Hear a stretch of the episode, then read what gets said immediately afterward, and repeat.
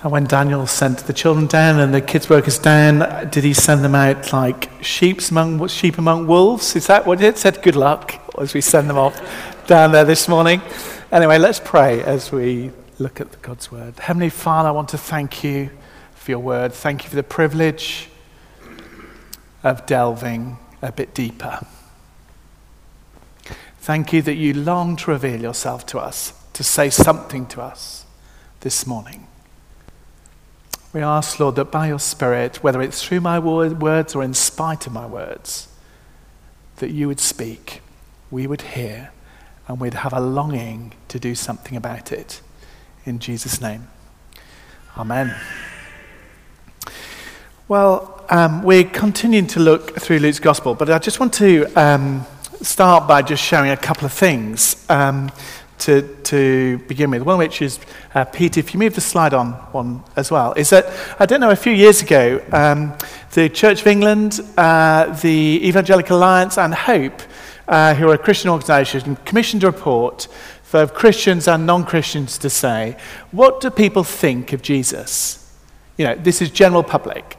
And they commissioned a report to say, what do people think? What do they think about him? What do Christians think about? And they commissioned a report, they produced a report with a whole load of statistics about what people thought and felt and said about Christianity and about Jesus in particular. There's lots of fascinating things in it. If you've got some time, go online. It says it's on talkingjesus.org as the kind of website. Because actually, sometimes we can get ourselves into the position where we think nobody's interested, nobody cares, nobody's receptive, everybody's against us. And actually, we mentally get into that place where actually we think we have a message, we have something that's good, but who on earth wants to hear it? When uh, they did a couple of, I've just called up a couple of bits of information. Is that readable? Oh, it is just from, just about. Um, so when people asked who Jesus was, who they thought Jesus were, were, this is a sample of people. 21% of the population said Jesus was God in human form. Just 17% is a normal human being. 29% were pr- pr- prepared to say that he was a prophet. Um, 22 said he's a myth- mythical, fictional character. 9% don't know, and 2% the others. So, a real mixture of views about who this person, Jesus, was and is. If you move on one, Pete. One of the things then about um, when they looked at the Christians and said to the Christians, well, how did you decide? What were the contributing factors to you deciding to follow Jesus? Actually, these were the things, these were the main things, six categories, I think. They said 41% was because they grew up in a Christian family. Uh, 36% of them said actually they'd had conversations with Christians. So actually, Christians had taken the time to talk to them, to explain to them, and to share something of their faith to them. So that was 36%. 28% were attending a church service. 20% was just by reading the Bible, just picking up the Bible and reading. That was a kind of big contributing, contributing factor. And 24% having a love of Jesus, experiencing the love of Jesus and 17% other, other kind of experience too. If we move that on briefly, just to kind of think a little bit, um, amongst the many statistics, and you can say anything with statistics, one of the things that's quite interesting is this, is that amongst the many people who don't want to know, there are a tranche of people in our society who actually want to know more about Jesus. They're interested. They've heard something about him, but they don't know much about him. They don't know how to find out about him and what to do about it. So they are interested, but how on earth do we connect with them? How do we find those people to give a chance to explain and to share? There are all sorts of opportunities for us as Christians to reach out, and not everybody is against. There are lots of people who are open, lots of people in Bath will be interested. We believe God's at work as well on top of all that research. Forget the kind of statistical stuff. We believe God is at work in his world, revealing himself. The question is, where is it work? And how can we join in with that? Where can we see we can play our part with that? I'll come back to some of those things later on as we go through. Many of you will know, and uh, we've been looking at the life of Jesus through the Gospel of Luke. And we were last week we were on the road to Emmaus. Before that was obviously Easter. We've gone back to where we left the story, just at the moment at the end of chapter nine, now at the beginning of chapter ten, and it's like a tipping point in the whole of Luke's Gospel, where essentially the question that's being put forward by Luke is not who is Jesus. It's more now, okay, so if that Jesus is who he says he is, what does that mean for us? What does that mean for me and for you and for them, the disciples at the time? How shall I live? Should this change how I behave, what I do, and how I go about to live my life?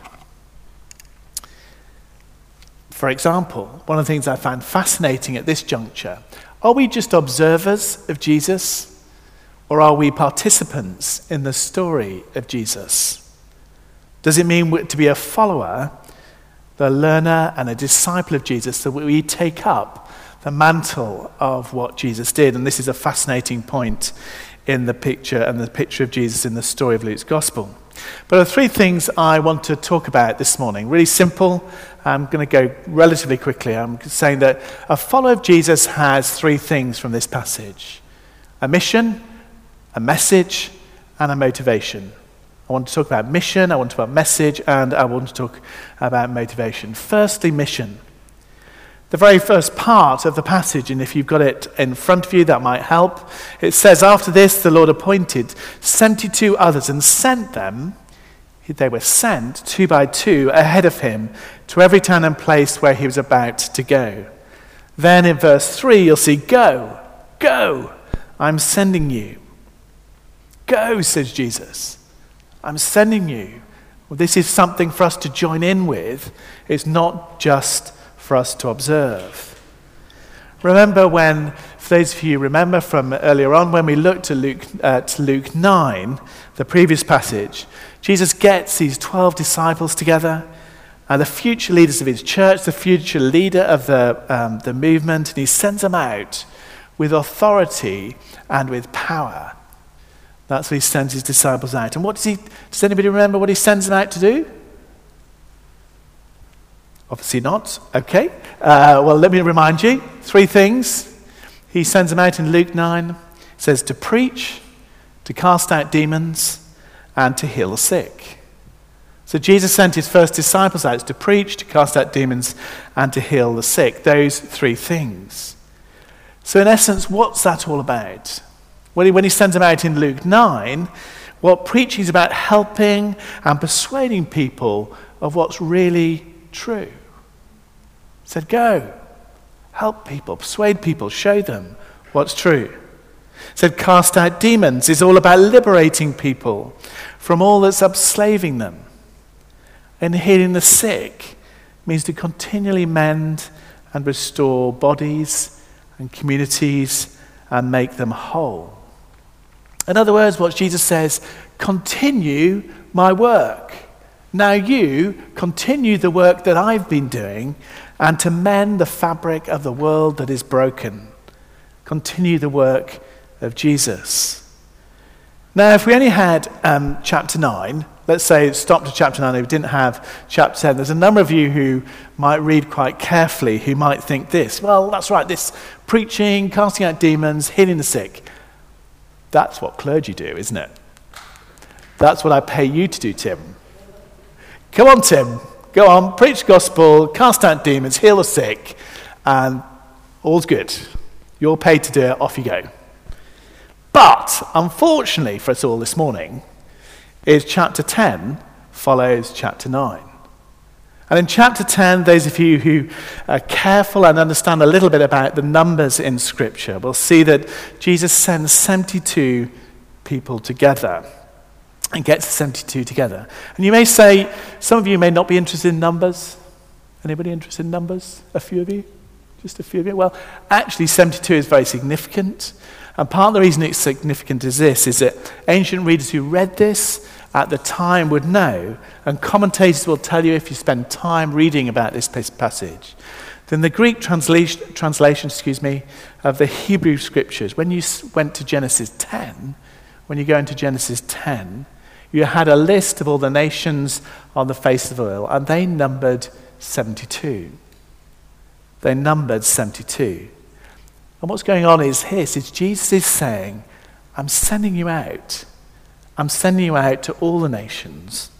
I'm sending you out. Now, those of you who know uh, your Latin will know that the word mission um, is, is the Latin word here being sent. Jesus' disciples were sent and are sent.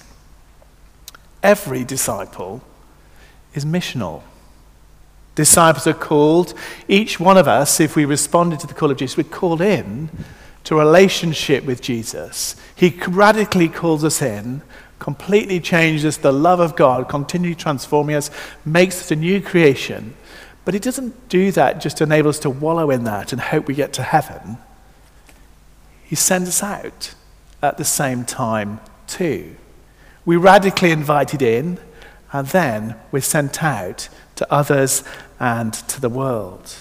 We see this throughout Scripture too. If you know your stories, your Old Testament, we see it in Abraham, in Moses, and Isaiah. Come in to relationship with me, but then go out and share what you've been given. Share the good news, share all the goodness, share the relationship with other people. Now, those of you who uh, we've, in, a couple of years ago, we took some time to, to think about this passage of 2, but in Ephesians 2.10, Paul puts it this way, so each of you are God's workmanship.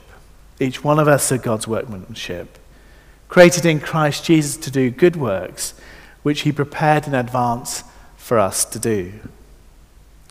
And what's significant about that particular passage as Paul writes to the church in Ephesus is this, is there are particular things there are particular projects, there are particular initiatives, there are particular people that God has uniquely created us and made for us to connect with and to bless and to enable. Each one of us has an ability to connect and to bless and to help specific people. We're called to be a blessing to others. In other words, and I meet uh, many people who go through all sorts of difficult experiences, and somehow they think God cannot use them because of those experiences. But actually, all your experiences, including your struggles, including your hardships, including the kind of successes and the joys and everything, your race, your gender, your age, your gift mix, all of those things are a gift to you to use as a blessing to others bring healing and hope to people's lives.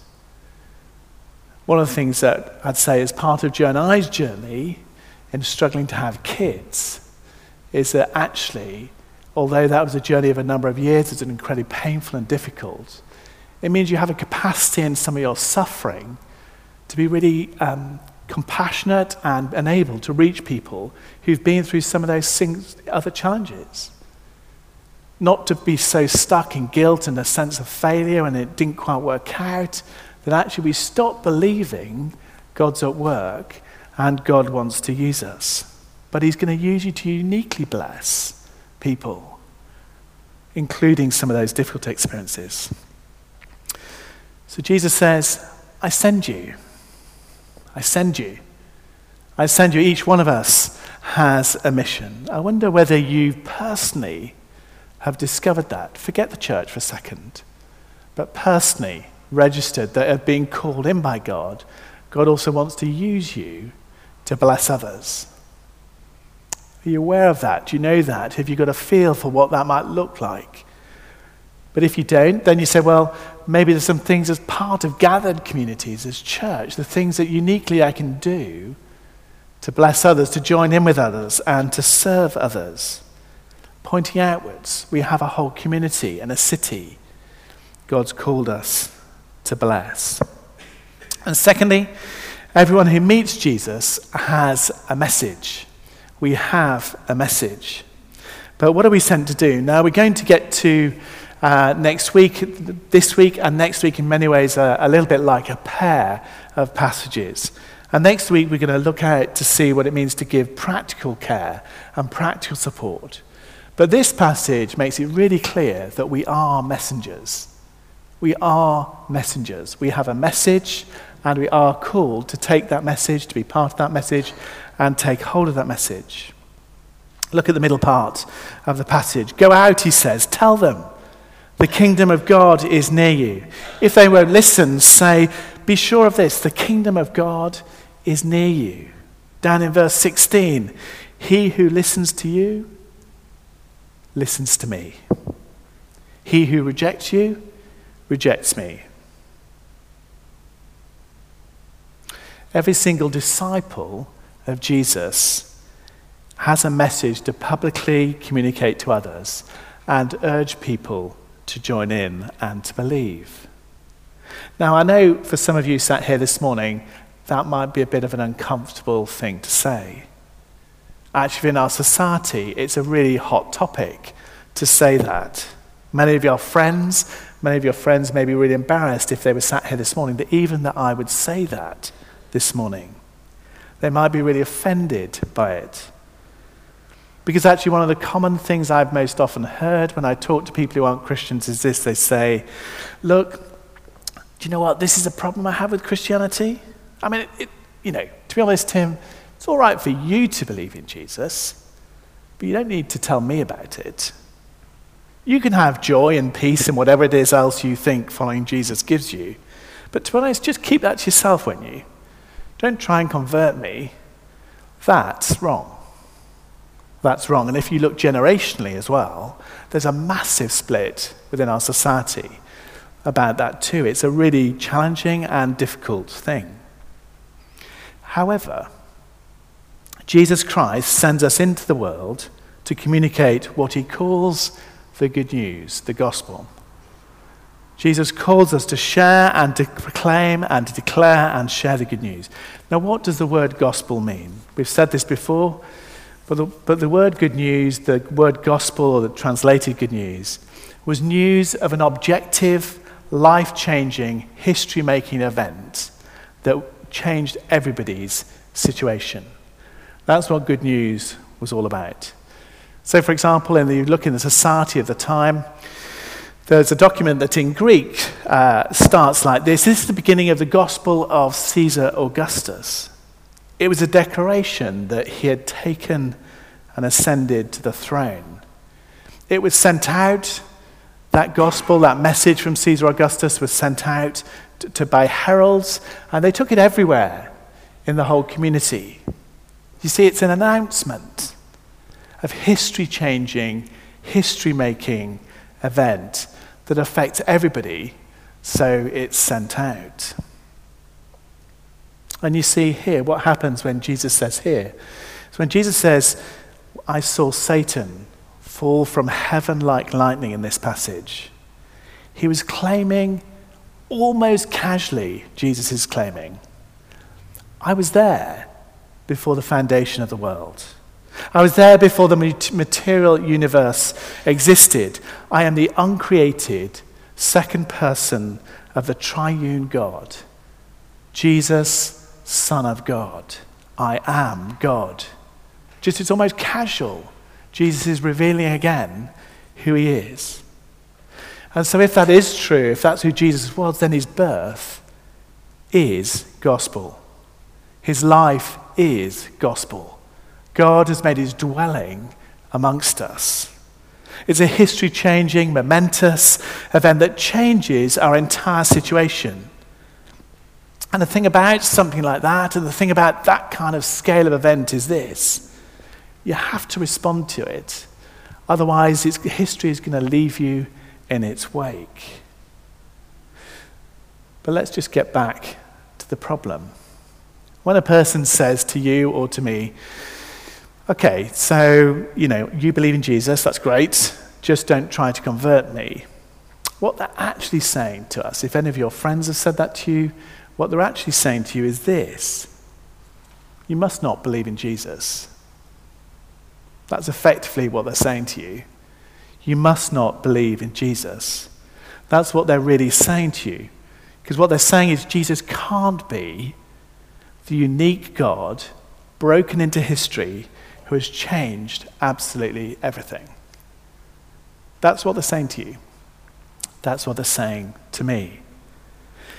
What do I mean by that? Here's an example. If I use an example, just say, for example, I when I was up on Lansdowne in our house, let's just say, for example, I found the cure for cancer.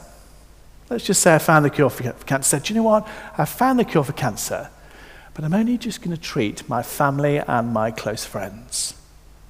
You know, I'm going to heal them, and when they get sick I'll, sick, I'll treat them when they get cancer. But I won't let anybody else know about it. You know, that's not what I'm going to do. I mean, if I did that, that would be one of the most horrendous, and people would argue, one of the most wicked things anyone could do, withholding healing for so many people. But that's what it'd be to know Jesus is not just a prophet. He's not just a wise man coming to give advice about the state of the world. Jesus is God. He's God. Then his coming, if he is God, is a gospel. It's a gospel, it's a good news event that changes everything. And what they're really saying is when people object to that, when people object to that, they're saying this, they're saying, they're saying really, Tim, you know, my view of the, view of the universe is really the one you should adopt. Reject your view of Jesus and take my view of the world. Abandon your ideas, Tim. This idea that somehow Jesus is a unique person, the Son of God. Forget it and adopt mine. You know, it's okay. You have the right to say that.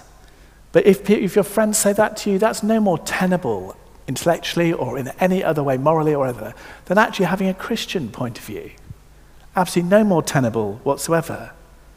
When they say abandon your view and adopt ours, that's no different. They're saying adopt my worldview.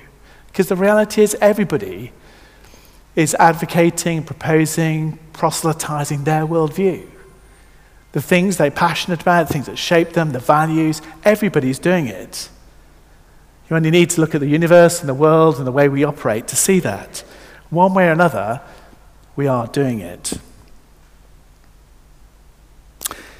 This morning, I know for many of us that some things this might be well worn territory, but I wonder how many of us actually are at a place where we struggle to communicate anything of the message of Jesus. We may be very fearful. We may be anxious. We may not know what use, words to use. We may have lots of things in our head. We may have tried it and got embarrassed. We may be listening to all the criticism of friends or neighbors or family. And actually, whether it's, and we become silent. It's almost like we're embarrassed to mention Jesus. We're embarrassed to mention Jesus. We're so fearful. We've grown so fearful, so anxious, that actually, actually, ironically, his name doesn't come off our lips outside here. Have a think. One of the, my prayers is that we would journey from where we are this morning to a place of growing in greater confidence to share something to share something. Some of you may be uber confident at doing all sorts of things and sharing it. Some of you may know I've barely spoken of Jesus to anybody ever, ever.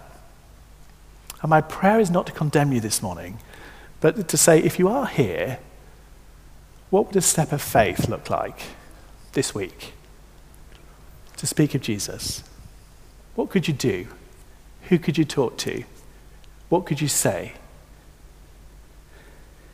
But we still have a problem, you see, uh, in this passage and this, because many people think it's Christians, even if we do say something. Because the other thing we know is that even if we argue intellectually that uh, my view is no more different than anyone, I have a right or an ability to share about Jesus. There are many people who think that actually Christians, and particularly also anybody with religion, they're at the problem, the root problems of all the, in the world. These people who argue about absolute truth, They've done so much harm in the history, all the kind of violence and dif- discord and trouble that we see around the world. But what we see in this passage, Jesus does something really beautiful and really carefully to his disciples to avoid them to, avoid, to, to enable them to avoid abusing the power of the good news that they have. And it's beautiful, it's wise, and it's brilliant about how Gay's doing it. So he says, it has to do with your motivation. It all has to do with your motivation. And that's the third point this morning. Verse 17. The 72 returned with joy and said, Lord, even the demons submit to, our, to, to us in your name. You can see them, we've done it.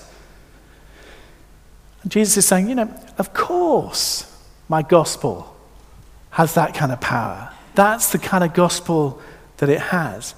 But then you look at verse 20, look at verse 20, and it says this. Jesus says this, however, do not rejoice that the spirits submit to you. What's Jesus saying? I don't like your attitude. I don't like your motivation. I don't like the way you're getting dunamis. Do you remember people, any of you a certain age remember dunamis? Talking about dunamis, okay, maybe not, not in this tradition. There's a whole series of things about power. I don't like how you're using the power I've given you. But what did Jesus say? But rejoice that your names are written in heaven. But rejoice that your names are written in heaven. What's Jesus doing here? He's saying there's a kind of motivation, there's a kind of attitude and approach to the mission and message of Jesus that actually is bad and does harm. And it's not helpful.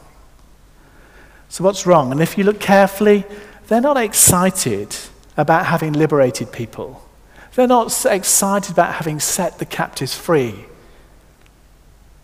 They didn't come back saying, Wow, Lord, you know, um, husbands and wives are reunited, families and children and parents' relationships are being restored.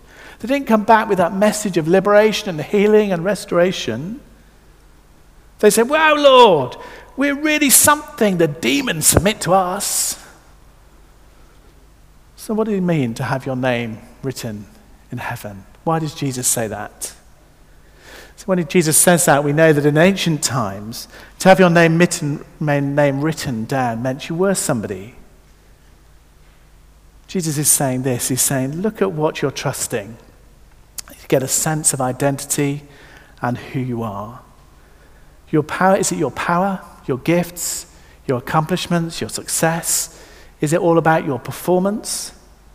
And that's the problem. If your trust is in that, then you'll find yourself in the same place as Satan, where pride became the place of his fall. And here's the thing this morning is that if you say, Here's how I know I'm somebody, if you're sat here this morning and you think, Well, I've got a track record of all these great accomplishments, and that means I can sit here before God.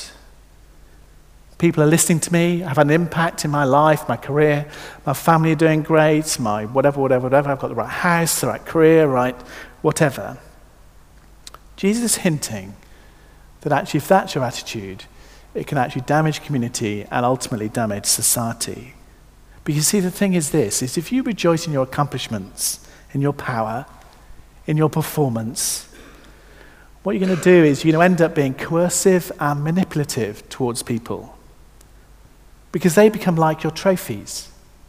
They become like my success story. And I want them to be mine. And the thing is this, is that when that goes well, it'll all be good. But there are a range of people, though, who you become death to. Because people who reject you. People who actually are very threaten you because they won't do what you want them to do. They won't conform in the way you want them to behave. And they actually undermine your very nature of your identity and who you are.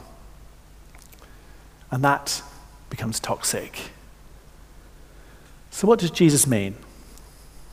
Ancient people all believed that when we Judgment Day came, and many people would argue this is a, a really kind of um, dominant view, worldview anyway for people who follow religion, is that when it came to the Judgment Day and it came to the end of time, God was going to sit there and God would say, Look, on this side of the track are all the good things I've done, and on this side of the track are all the bad things I've done.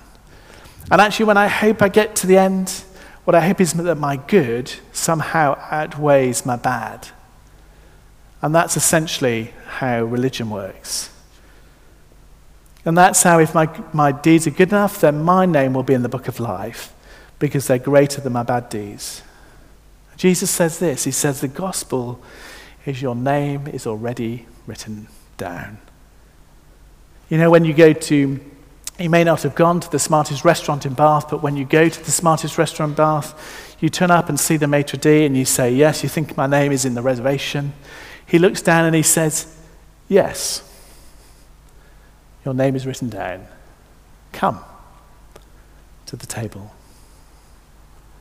Jesus Christ says, The door on which you've been knocking all of your life, and all the beauty you've ever sought, and all the love you've ever sought, this is the love you're after. Heaven. This is your life was created for heaven and for God. Welcome Him. Welcome God. Welcome Jesus into the heart of things. This morning, will you accept that invitation? Jesus says, Don't rejoice in what you've done. Then your self image will be all over the place, whether you think you're successful or you're a failure or whatever it is. But instead, rejoice in who you are in me. Radically secure, completely loved, completely forgiven, completely accepted. Your name has been written down if you put your trust in Jesus. Rejoice that your names are written in heaven. Rejoice in grace. And Jesus gives a great example right at the end of the passage. It says, and Jesus, in verse 21 onwards, around there, then Jesus full, cries, full of joy through the Holy Spirit, Father, Lord of heaven and earth, I love the way your salvation works, he says, because you hide these things from people who think they're wise and learned. You hide these things from the people who think they're moral, who think they're good, who think they're wise in their own eyes. And you give your grace to the children, to the ones who are weak, who know they're not wise, to the ones who know they're not good, and simply say, Lord Jesus, save me by your grace. There are all sorts of practical tips in this last bit of the passage about how we share the message of Jesus with people with the right motivation. Here's a few things. For example, he says, Woe to, woe to you, Chorazin, woe to you, Bethsaida. The word woe does not mean curse you. Woe is empathy. Woe is a deep, deep empathy. Woe is distress. Is a cry. It's an emotional engagement with the people who are lost and actually longing to see them brought home. Longing. It's about emotionally engaging, not detaching from the problems of the world. We see that they go in twos. It's very hard to communicate the gospel effectively unless you do it with people who can help you to refine the way you do it and the way you go about it. Without comparing notes and going with somebody else who helps you and supports you. Notice too, there's amazing courage. I will send you like lambs among wolves. What does that mean? It means that there's a great courage because actually the outcome doesn't matter. The outcome doesn't matter. We don't care, we don't care what people think. There's enormous um, liberation from realizing that actually it's up to Jesus to reveal himself. But our bit, we need to be courageous. There's gentleness too. But you see, we're always a lamb. We're not a wolf, we're a lamb. We're a lamb, never forcing it on others, never um, uh, trying to kind of crush it into people, but giving it and allowing them to respond. But we don't turn into wolves. It's all right for Christians, ultimately. It's easy for me to say this. I know, sat in Bath here today. But Christians are not persecutors. Christians are not persecutors. Christians don't look down their noses at other people in superiority, in judgment and condemnation, because people are not believing. We are saved by grace. By grace. Gentleness, courage, empathy, and togetherness. They are our motivation. That's how we go out and share the good news. And the thing is this if you rejoice in anything other, it will eventually desert, desert you. Relationships, possessions, learning, success are all temporary.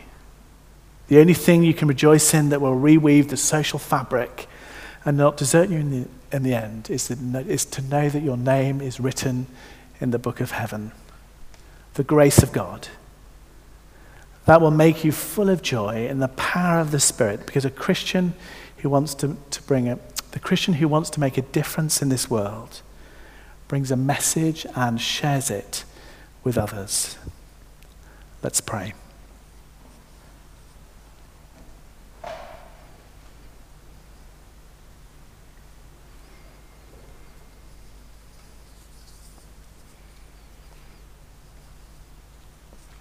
Heavenly Father, I want to thank you for this passage. Um, it is challenging, challenging for me personally and for us personally, but thank you for the reminder that we are called to other people, we are called in mission, and that we do have a message to share with other people. But we're also conscious that we need to get our hearts right, we need to get our attitudes right, we need to get our motivation right that enables us to bring that message, to be involved in that mission with the right attitude and the right belief and the right way of doing things. Father, pray, would you come by your Spirit? Would you fall afresh upon us and empower us to be and to live your story? To open our lips at times when those opportunities present, to have courage, but to do it with gentleness. And for those of us this morning who may be feeling guilty, Father, we offer all that guilt, that sense of inadequacy afresh at the foot of your cross and say we're sorry where we have gone silent on you. Would you lead us on, each one of us? Would you lead us, each one of us, on our, uh, to give us the opportunity to share something of the good news of Jesus? Would it flow out of us as we encounter you? And would this morning, above all those things, would you remind us afresh that actually we can rejoice because our names are written in heaven? For those of us who put our trust in you, that our future is sure with you. We don't need to tarry, we don't need to, to try, we don't need to succeed, but we need to put our faith and trust in you. It's all your grace. Oh, Father, we recognize that each one of us get uh, um, attempted to get discouraged, to get downcast, maybe family or work colleagues or friends who we long to see come to know you, Jesus, but there are never the right opportunities, never the right things to say. I have no idea what to say or do. Holy Spirit, would you transform us? Would you continue to shape us, not to lose heart? But to persevere. Because we know that our names are written in the book of heaven. We pray this in Jesus' name. Amen. Um, before we come to communion, we're not going to sing this morning. Um, John is just going to play quiet in the background. There's some questions, four questions I've left up, but I'd just like to have maybe two or three minutes of quiet just to reflect on where you are and what you think God might be calling you how, to, how he might be calling you to respond. So we're just going to have some quiet to think that through in your own mind, and then we'll go to share communion together.